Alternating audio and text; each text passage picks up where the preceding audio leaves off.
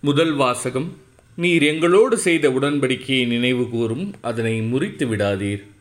இறைவாக்கினர் எரேமியா நூலிலிருந்து வாசகம் அதிகாரம் பதினான்கு இறைவசனங்கள் பதினேழு முதல் இருபத்தி இரண்டு முடிய.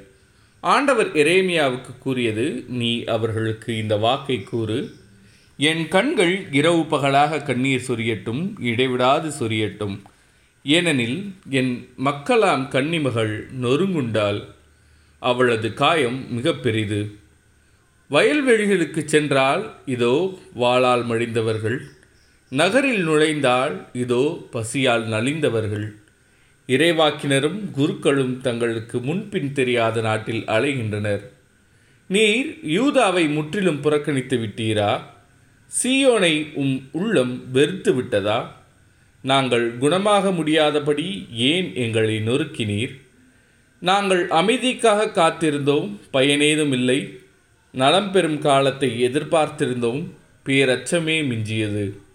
ஆண்டவரே எங்கள் குற்றத்தையும் எங்கள் மூதாதையரின் தீமையையும் நாங்கள் ஏற்றுக்கொள்கிறோம்.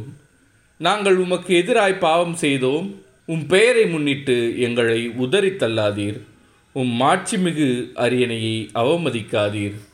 நீர் எங்களோடு செய்த உடன்படிக்கையை நினைவு கூறும் அதனை முறித்து விடாதீர் வேற்றினத்தாரின் தெய்வச் சிலைகளுள் மழை தரவல்லது எதுவும் உண்டா? வானங்கள் தாமாக மழை பொழிய முடியுமா? எங்கள் இறைவனாகிய ஆண்டவரே நீரல்லவா அதை செய்யக்கூடியவர். நாங்கள் உண்மையே எதிர்நோக்கியுள்ளோம். ஏனெனில் இவற்றையெல்லாம் செய்பவர் நீரே.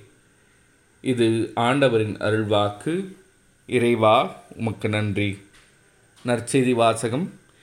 எவ்வாறு களைகளை பறித்து தீக்கிரையாக்குவார்களோ அவ்வாறே உலக முடிவிலும் நடக்கும். மத்தே எழுதிய நற்செய்தியிலிருந்து வாசகம் அதிகாரம் பதிமூன்று. இறைவசனங்கள் முப்பத்தி ஆறு முதல் நாற்பத்தி மூன்று முடிய. அக்காலத்தில் இயேசு மக்கள் கூட்டத்தினரை அனுப்பிவிட்டு வீட்டுக்குள் வந்தார்.